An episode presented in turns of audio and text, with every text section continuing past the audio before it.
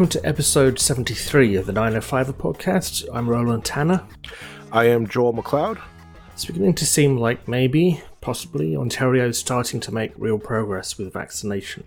While the process for some of us has been frustrating, haphazard, and, as one guest member called it, like an episode from the Hunger Games, the sheer number of vaccinations combined with the province seemingly getting serious about a lockdown that they weren't in an immediate rush to cancel is having an effect.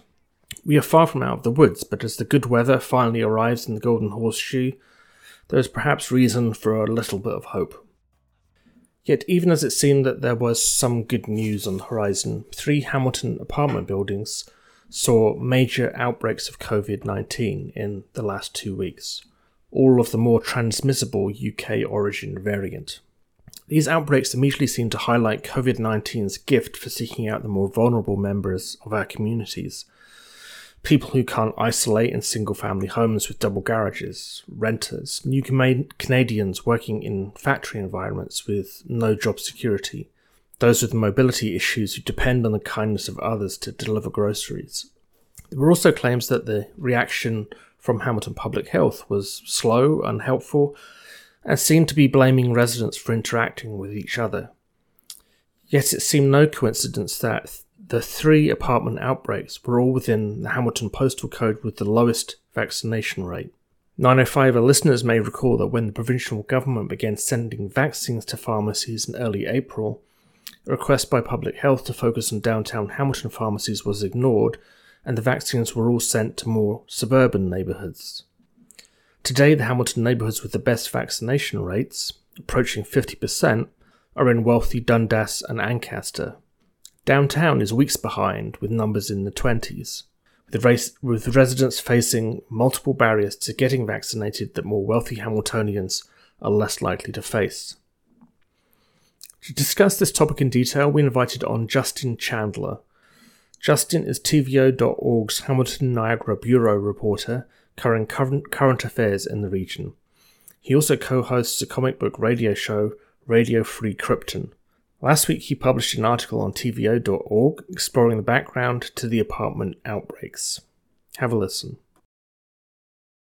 I'd like to thank uh, Justin Chandler of TVO for coming on to the uh, 905er uh, today to talk about uh, Rebecca Street in Hamilton, as well as uh, uh, what's kind of going on with the the apartment complex situation during the pandemic uh, in in Hamilton. Uh, thank you, Ju- Justin, for taking the time from your schedule to uh, to come on and join us today. Oh, well, thank you guys for your interest. Uh, let's let's start off by if you could just maybe summarize the story for Rebecca Street. There's been it's been in the news in Hamilton recently, but for our listeners outside of Hamilton who are in the in the 905, can you just maybe summarize very briefly what's what's going on uh, with the apartment building mm-hmm. there? Well, until May 4th, we hadn't had any identified apartment building outbreaks in the city of Hamilton.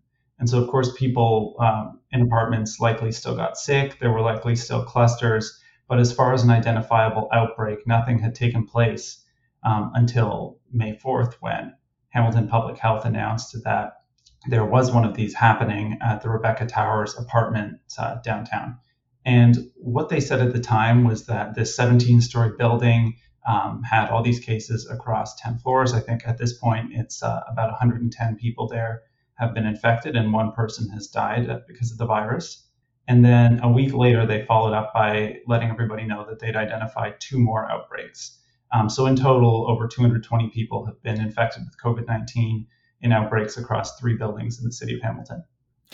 Um, and based on, on your reporting that you did for TVO, uh, I, if I'm I'm, I'm going to paraphrase you, and if I get this wrong, definitely interrupt and, and correct me. But um, the public health has said that they they don't know necessarily what is causing the, the outbreaks. They suspect it's uh, airflow. Uh, the building uh, management has said that they are doing everything in their power to contain the spread and, and to keep everyone safe. Yet the tenants themselves are saying that they only have one uh, very crowded uh, elevator to use to go up and down uh, from the top floor to the bottom, and that it's hard to maintain social distancing inside the building outside of your unit. So I, did I get that right? Am I, For the most those, part. Those so details? Hamilton Public Health has actually said um, the primary cause of the outbreak, according to them, is uh, socialization, and they've said that this has taken the form of uh, sometimes tenants helping out other tenants, maybe getting groceries or doing childcare. So not really like throwing parties, but unit to unit contact um, driven by people. And then the tenants have pointed to airflow and to yes, this elevator. So that's one of the things. Um, essentially, for the last month or more, they've only had one elevator for this whole 17 story unit because of some sort of essential repairs that had to happen. Unless, yes, like you said, um, the landlord has said that they're working on getting that done. Public health has said that that would be helpful, but it's not in their purview to tell the landlord, you have to fix this right away. Um, and then as far as the airflow, things get complicated. Public health has said that um, that's a possibility, but it's not something that they've identified as a primary cause. And of course, that's something we can get more into because there is a lot to unpack there. So, in essence, the the, the primary blame, uh, I don't want to use the word blame in a uh, in a negative sense necessarily, but but certainly it's been interpreted that way by some. Is tenants visiting other tenants, whether that's for good reasons such as dropping off shopping or helping with with household things or or socializing.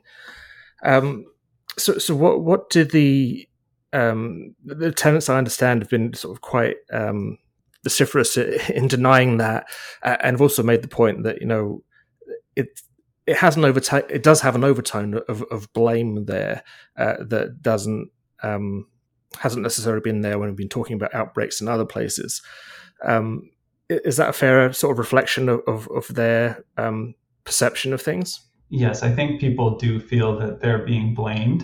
Um, I haven't heard anyone deny that there was um, any sort of like socialization like that. Like that, certainly, no one has said this did not happen. But what they've said is that they think that there are other things, other factors, primarily the elevator and the airflow. And that's what tenants want mm-hmm. uh, public health to look at and what they keep raising as uh, possibilities uh, to myself and to other members of the media and the public. No, and they, they asked, uh, I believe when this this first came up, they, they kind of, I think, I believe the Tenants Association uh, made the request that there be kind of a special vaccination clinic put on in their building, which I thought was a very reasonable uh, request. Um, but it took quite a lot. I mean, something like that has now happened, I understand, but it took quite a long time for that to come about. Um, and uh, I was wondering what what were the sort of objections uh, by public health or by the city of Hamilton to, to why they couldn't kind of organize this this kind of rapid response where you get in there, vaccinate everybody, and and get out, so to speak. So far, they've been pointing to resources. So I think the number now, if I remember correctly, is about 86 people um, who have been vaccinated. At least that was the number that was released as of um, Monday for Rebecca Towers. And that was people who went to uh, a vaccination clinic. There were actually uh, set hours for people from the Rebecca Towers to go get vaccinated. And Hamilton Public Health is repeating that with uh, the other apartment outbreaks designating some time that people can go get their shots. But as far as on site vaccinations, those have been limited to homebound residents. And that's been closer to 30 people at the Rebecca Towers. And I haven't seen any numbers yet about the other buildings. Um, but that just means people who, uh, for whatever reason, cannot leave their units. And then people go there. And they've said that there's significant overhead to doing that. And that's sort of what public health has been pointing to as a reason for not rolling out a wider on site clinic what how I, I, you said that there's an overhead but i'm wondering what once you're in the building like what more overhead is there to vaccinate the other I, I, don't i'll be honest i don't know how many total residents there are in the building but kind of like once you're there how how much more overhead is there to just have enough vials for every uh el- eligible person in in the building I, did, did public health ever answer that discrepancy? Uh, that's not something that I've heard them address yet. I'm actually working on another article trying to follow up and get more answers to some of those questions because, again, that's something that I, I don't know. I'm not sure um, what exactly the, the technicalities are or the resources uh, when it comes to that. I, the one thing that they did mention was that uh, sometimes when a person might be identified as being um, eligible for an at-home vaccination, they might later change their mind or something like that. So maybe the implication there was time, but I, I don't want to, to put words in their mouth. Really, there hasn't been a fulsome explanation okay. in, in my view it's just eh, we've we've had talks of uh, of public health, not necessarily in Hamilton, uh, but other jurisdictions going door to door providing COVID tests uh, for for people in in apartment buildings, and we just thought it was a little, you know, if you're willing to, to go and jab a swab up somebody's nose, it can't be too too much more difficult to uh, to inject them with a with a, the the vaccine if you're going door to door. Um, but that that's just me asking the question, I suppose. The the but we, I mean, it's not just Rebecca Street that we're talking about in terms of outbreaks, is there? I mean, this is there's been a, a number of other apartment buildings or apartment complexes that have faced similar a similar situation, isn't there? Yeah, well, it's the the three in Hamilton now that we know of, and then across Ontario, um, there was one in uh, North Bay that the North Bay Perry Sound Health Unit dealt with back in March. Um, there have also been outbreaks, I believe, in Peel and London are the ones that I know of. Right, and so does this come down to you know, I mean, it, it, I guess it may not be necessarily just the the the state of the building, but the fact is, an apartment building, it is very hard to maintain social distancing. Uh, you know, I mean, the, these folks themselves were dropping off groceries, or you know, I'm sure you, you bump into your neighbors as you come come home from work, or just you know come home from school, or, or just go about your daily business. You know, so like the, the, I, I'm just I'm I'm puzzled as to why you know it, it it's so quick to blame social gatherings or social distance violations, whatever the terminology would be from public health, when in really reality the the realities of living in an apartment building is that no, you're just you're closer to your neighbors than you would be in a detached home. That's just uh, that's just the, re- the reality of the situation. Yes, and I think that that is something that um, people are willing to uh, recognize. I know Public Health Ontario, uh, they've said that, yeah, if you're in uh, a building, there's more risk of you getting close to people in elevators, in the laundry room, in all these things. And we know that close contact uh, is a risk. I mean, I myself am a tenant, and um, a lot of the times in the elevator, um, some, a lot of people like to wait and let one person go down, but sometimes another person will come in uh, there are a lot of folks who are not great at wearing their masks when they go to check the mail or when they go down to the laundry room. So you are at risk of uh, bumping into people a lot more than you would be if you're living in a house or a detached place like that. I mean, uh, I mean, I guess this is one of the ways in which, which COVID can p- uh, particularly uh, affect um, people on, on, on, lower incomes, uh, newer Canadians uh, you know uh, immigrant populations. I mean, I'm, I'm guessing that that um, is that is it fair to sort of say that Rebecca Street is an apartment building that has that that, that is, you know, it's not it's not millionaire condos. It's it's it's a it's a regular apartment building kind of complex. Yes, absolutely. Uh, at a Board of Health meeting on Monday, the director of Hamilton Public Health said that actually the neighborhood where all three of these outbreaks are um, is a high risk area. Uh, according to, to indicators that public health uses, they said that there's a lot of people who work in warehouses, for example, um, where there have been outbreaks, um, and just a lot of essential workers. And the Hamilton Spectator did some uh, very good reporting where they pointed out that it's also um, the forward sortation area that all of these buildings are in is also one with, I believe, the second lowest rate of vaccinations in the city of Hamilton. So it's a whole confluence of factors, and it's the sort of thing that we keep seeing again and again throughout the pandemic. There's an irony. I mean, I guess how how the the the how vaccination has been targeted has been on, an ongoing issue, of course. But also, I mean, one of the ironies is that the uh, the, the people on lower incomes are also often people who are younger, so are not going to qualify yet, who are more likely to be in apartments than own their own homes. Who, uh, I mean, it, it seems almost like it seems. I mean, a, I mean, I guess I'm astonished in some ways that this is one of the first major apartment building outbreaks that we've had. And it, has it been has it been demonstrated that, that, that we're dealing with the, like the new variants here, or or is that not known yet? I believe public health does know that. I just don't know myself. I, I'd have to look back, but they do identify when they put out outbreaks, whether or not variants are related. Right, right. Uh, um, Sorry, go ahead, Joe. I, well, I just I just wanted to go, touch upon the the point that you made about that it's a identified by public health as a high risk area for for COVID uh, nineteen. Uh, yet we're, we're, not seeing a priority of that neighborhood in the vaccination schedule. Um, that that seems to be a common theme that we're hearing, not just in Hamilton but around the province. Of you know where we know people are are more susceptible. They're they're essential workers, frontline workers needing to work warehousing, grocery stores, eh, whatever the case may be. Yet you you think there'd be a you know a, a vaccination center around the block for these people to go get get their needle, get their get their vaccine, and and and be safe. That's not the case. Is there any, is there any talk about from public health why that why this wouldn't be a priority area? Why this wouldn't be a you know a top a top top spot to get a, a, vaccination clinic set up?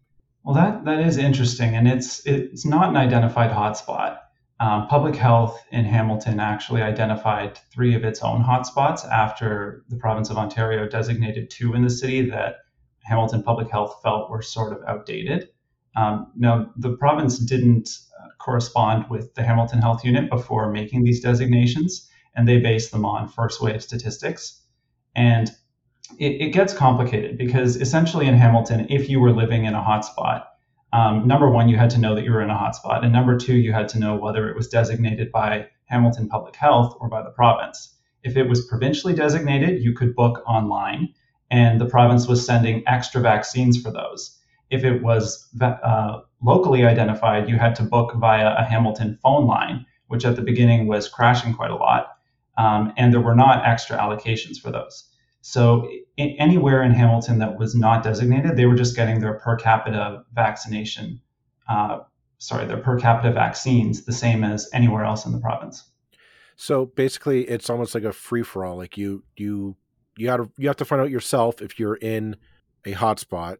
Then you got to find out which number do I call? Do I call Hamilton Public Health or do I call the provincial hotline? And then I'm trying to figure out where do I go from there to go get my my COVID vaccine. Like I, I, understand that you know trying to empower people, but this seems to be needlessly confusing. And uh, quite frankly, the, the confusion is um, adding adding to messes like this. You know, I'm, I, I don't think it, you know people are wanting to get the vaccine, but the you know you're just throwing a barrier after barrier to them to to to get the needle in the arm.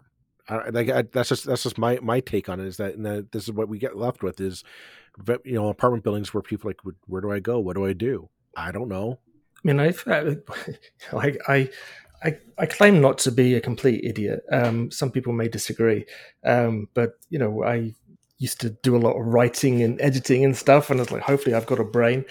Uh, and I found the the various websites for signing up for stuff difficult. And I speak English as a native of, of actual England, apart from anything else. uh, so, as a first language, you've got huge populations of people who are who don't speak English as a first language, or who are elderly, who you know maybe not too computer savvy, uh, are being asked to sort of juggle these different approaches, uh, juggle these different approaches, deal with websites which ask all kinds of questions which don't, on the surface, make a whole load of sense. Um, you know.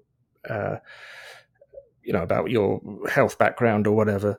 Um, I mean, do you, do you think Justin this this could have been done a lot better um, in terms of how this was rolled out to you know specifically with the objective of of making this easier for people who are in from lower income backgrounds or from more diverse backgrounds it's difficult to say i know with the vaccination rollout i've heard that uh, it, maybe we prioritized speed over uh, ease of access and I guess there's an argument to be made for that. And it's not something that I've really been able to interrogate as to the, the values of either way.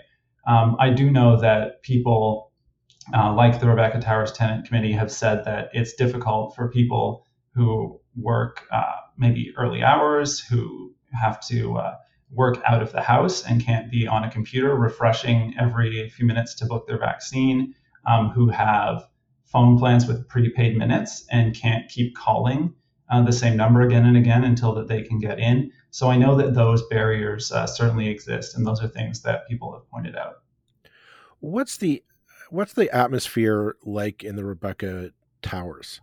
uh, you know, what, what you've you've talked with a number of the the tenants and the tenant association. Can you maybe give our listeners a bit of a sense of what they're feeling right now? Well, I've only been able to speak so far with uh, with organizers in the tenant committee, but I know from uh, reading a lot of great reporting in the Hamilton Spectator and in CBC Hamilton that um, tenants are starting, I think, to feel better that they've actually been able to uh, start to get vaccines and that some of them have been able to get them on site. Um, but overall, one thing that a lot of people have been saying is just a, a feeling of frustration and a feeling of um, being forgotten, which I think a lot of essential workers and low income people have been feeling, um, just being that they're the, the engine, they're the people who are out uh, working, while a lot of the rest of us, like myself, are able to stay home in uh, relative comfort. Um, but they're also the people who are getting sick the most often. Yeah, that, that really seems to be the sort of message that, that keeps on coming back again and again and again. And I know a few weeks ago when, when the government was still at the point, when the provincial government was still at the point of sort of directing uh, vaccines to specific pharmacies, that the city of Hamilton asked for, given kind of a list of, of, of pharmacies, which included specific downtown, sort of central Hamilton ones.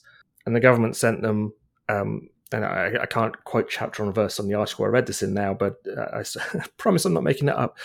Uh, uh, where they were actually sent was, more to uh, suburban, um, the suburban parts of ha- Hamilton, which whether it's deliberate or accidental makes no difference really. It, it, it's this kind of left hand not knowing what the right hand's uh, doing problem that I was kind of impressed by by the tenants association and, and, how kind of strongly they had advocated for the for the for the citizens in the building in effect um, and you know kind of insisting on on on the idea of having uh, people actually come to the building to to vaccinate people who who uh, at least who who had uh, transportation issues.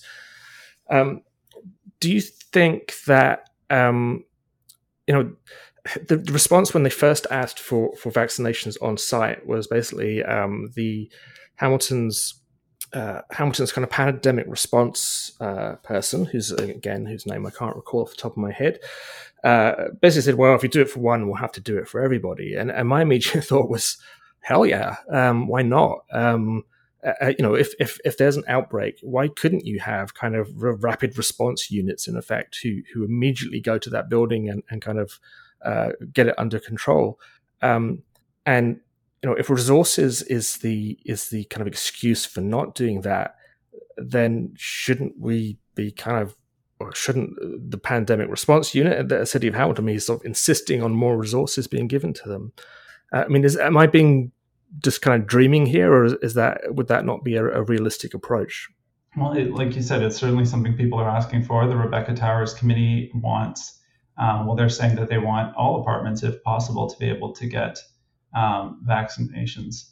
And uh, I guess at this point, it really does come down to uh, I, I, don't know what the resources exactly that Hamilton Public Health are dealing with or how they're they're structuring things. We do know, at least in the city now, uh, we're getting more vaccines. They the city added, I think, 21,000 new appointments um, just a few days ago to uh, to the system for clinics. Uh, more pharmacies are opening up. So I, I, guess at this point, people are left hoping that they can get into places like that because it certainly does not seem that the strategy um, is changing for better or for worse.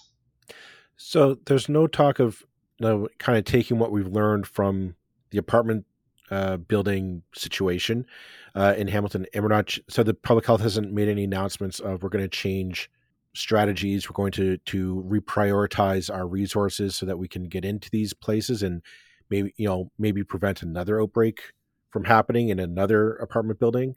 There's been no talk about that from public health so far. Not to my knowledge. I know they've uh, said that they're always learning and they're always uh, working to adapt to uh, new information. And they have talked about um, hiring new vaccine ambassadors. I think something like 10 staff to try and uh, go to buildings and explain to people how they can book shots. But as far as as the strategy of uh, getting vaccines to people. Um, no, they st- still seem to be relying primarily on the mass vaccination clinics. Interesting. I, I, because I, I, I'm like looking at the the past news about at the AstraZeneca vaccine, which I'm not going to get into in depth with you because that's not who we had you on for. But I was just like, I was just looking at the, the confusion that that that mess has caused in the whole vaccine rollout process in the province. Um, you know, eh, this, this hasn't been a, a, a, as easy peasy situation. There, has been a lot of hiccups, but I haven't seen anyone from the province down to public health say, "Well, we need to we need to revamp this. We need to re, realign our priorities and go, you know, go where where the vaccines are. Sorry, where, where the where the virus is." Which seems to be again these apartment buildings and, and apartment complexes where they really are kind of they're designed to be kind of incubators of the disease. Like it, I can't think of a better situation, regardless of whose fault it is. I mean, I, I don't I don't think I would blame the the ten, the tenants or the building management. It's just that's the nature of an apartment building. It's a tight, tightly structured building. Um, but nobody seems to be willing to take a look and say we need to we need to address this. We need like the the it's not a cookie cutter solution here. It's we got to we got to re reevaluate how this stuff, uh, you know, how how are we going to go in and, and build the dam to prevent the spread? And so far, it's it's just more like a hopefully we hopefully this will all work out in the end. But there's no, from what you're telling me, this doesn't seem to be an actual plan put forward by anybody of authority in Hamilton. Well, nothing like that. But I, I know public health has asked um, the building management, in at least the case of Rebecca Towers. I'm not sure about the the other buildings but to go and uh, investigate airflow, for example. Um, so it is possible that if investigations find that there are problems, that um, there could be a push then to fix these things. Um, but at this point, it's still pretty early, and I, apparently these can take a long time. I know the North Bay Perry Sound Health Unit said that their outbreak that ended in March, uh, they're still doing the investigation for that. Well, on, I mean, that that kind of raises an interesting point. Is we're we are in a state of emergency. We have one declared in the province. Um, a situation like this, like th- this, does seem to be a public health risk. Like like if there is a is a ventilation issue, uh, it does seem to be a, a definitely a public health a health issue as well. Yet nobody seems to be raising, you know, taking the responsibility for it. You know, there, there doesn't there doesn't seem to be uh, any legal or legislative authority to step in and say, nope, we have the power to demand, you know, here, here here's money to fix it, or here's the, you know, we can go to the ombudsman or or the public health uh, medical officer of health can come in, step in and say, I have the authority. I'm going to demand that you fix this immediately. None of that is happening. This, is you know, there doesn't seem to be any consequences of uh, uh of how did they how did this happen? How did how did it get this bad? You know, is anybody is there does there seem to be any sign of any responsible any parties responsible for for the situation?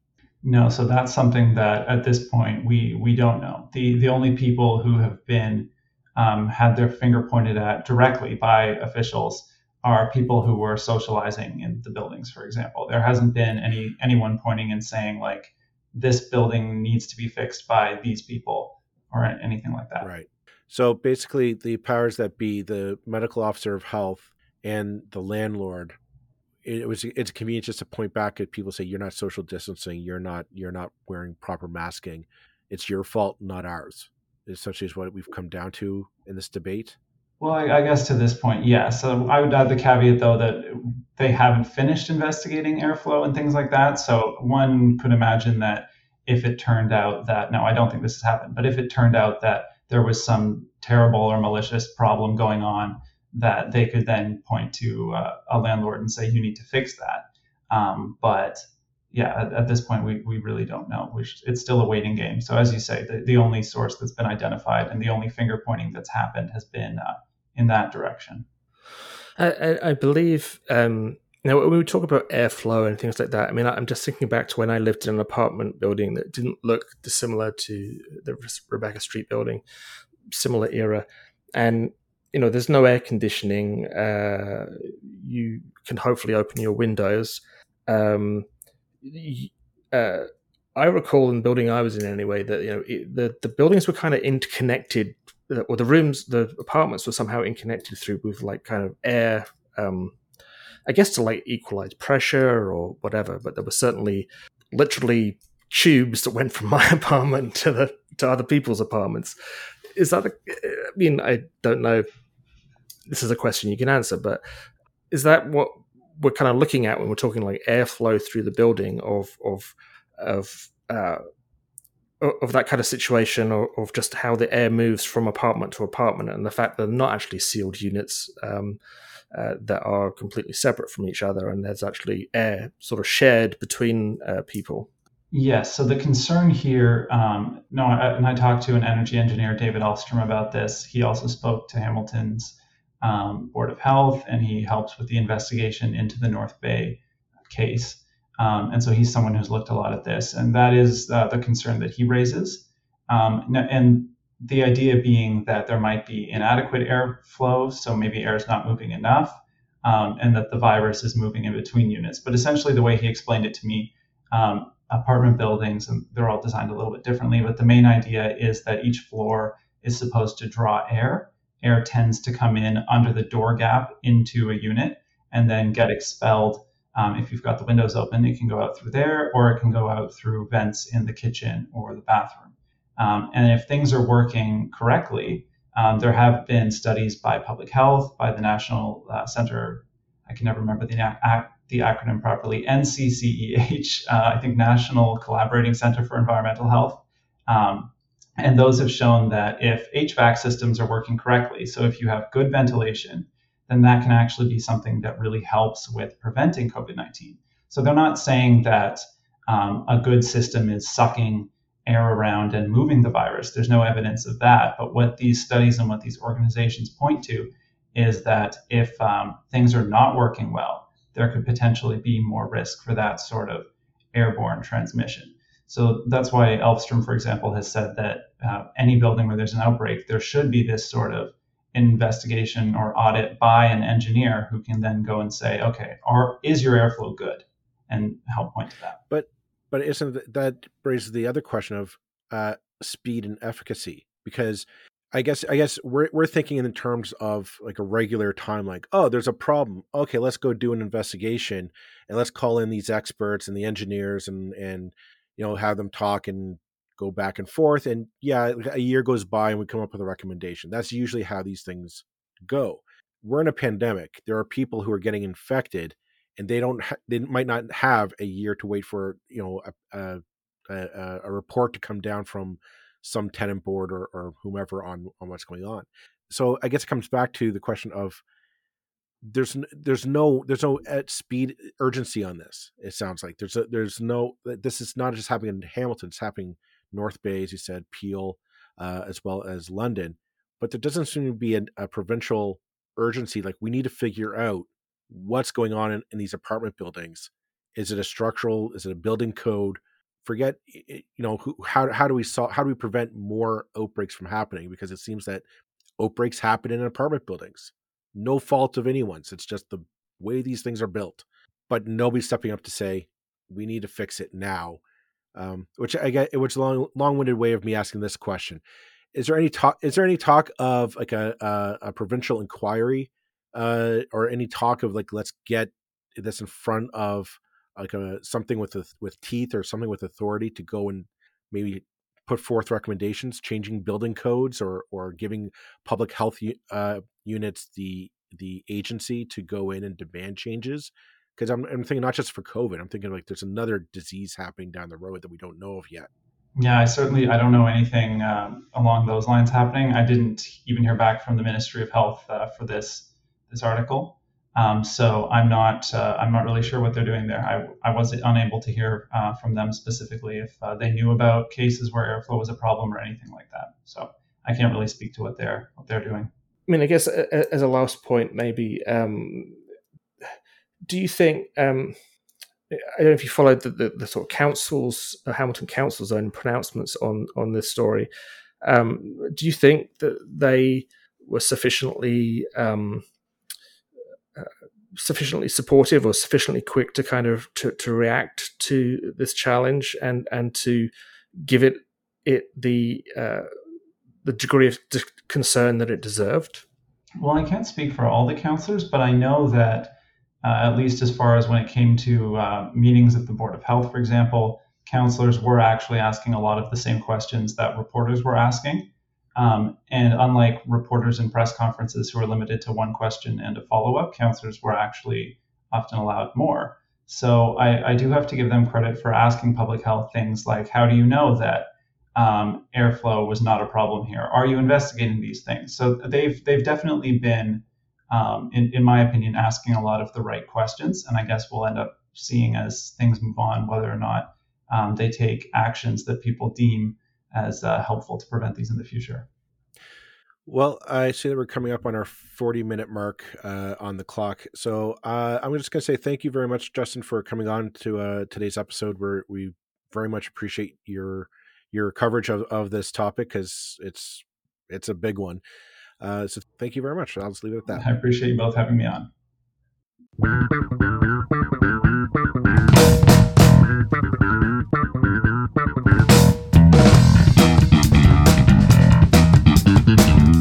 That's it for this episode of the 905er. Thank you for listening.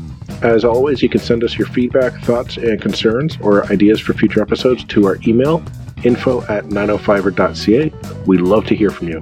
You can help us keep the 905er going by financially supporting us through Patreon as well as PayPal. Visit us at 905er.ca and click on the support tab. As well, links are in the show notes for your convenience. Lastly, you can find us on social media. Search for the underscore 905er on Facebook, Twitter, Instagram, and LinkedIn. So long for now. See you next time.